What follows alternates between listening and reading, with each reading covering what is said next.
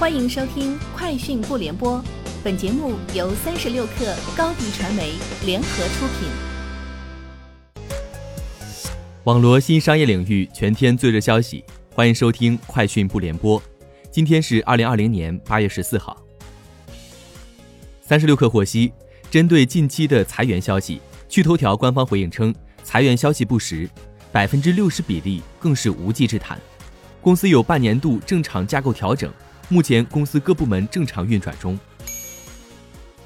中国恒大发布公告称，旗下恒大物业合计引入二百三十五亿港元战略投资，以支持物业管理业务的发展。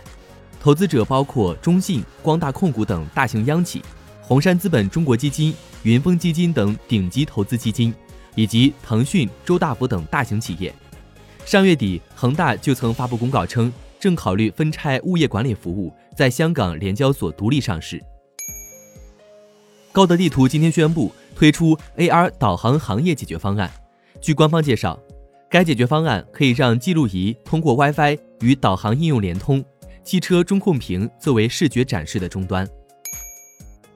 京东集团公告称，于二零二零年八月已订立最终协议。子公司京东物流将收购与中国专门从事限时速运服务的知名现代化综合速运企业跨越速运的控股权益，收购以总对价人民币三十亿元收购跨越速运限时股份及认购跨越速运已发行新股份进行，预期该交易将于二零二零年第三季度完成。中国演出行业协会相关负责人表示，针对餐饮浪费现象。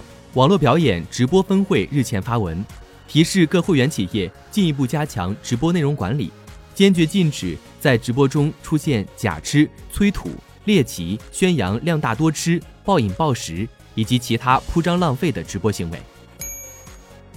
B 站今天宣布对《英雄联盟 S 十》全球总决赛直播版权中国大陆地区进行分销，企鹅电竞、虎牙、斗鱼获得授权。此前，B 站与拳头游戏达成战略合作，获得了2020至2022连续三年的全球总决赛中国大陆地区直播平台领域独家版权。此次 B 站开放的是其中2020全球总决赛单季的直播版权。总决赛期间，B 站还将制作并上线第二演播厅、赛事点评等独家系列栏目。据美国科技网站 Apple Insider 报道。包括苹果在内的多家美国大公司呼吁特朗普政府终结一项行政命令，该命令将在美国禁止微信和 TikTok。这些美国公司认为，该行政命令会对试图在中国开展贸易的美国企业造成损害。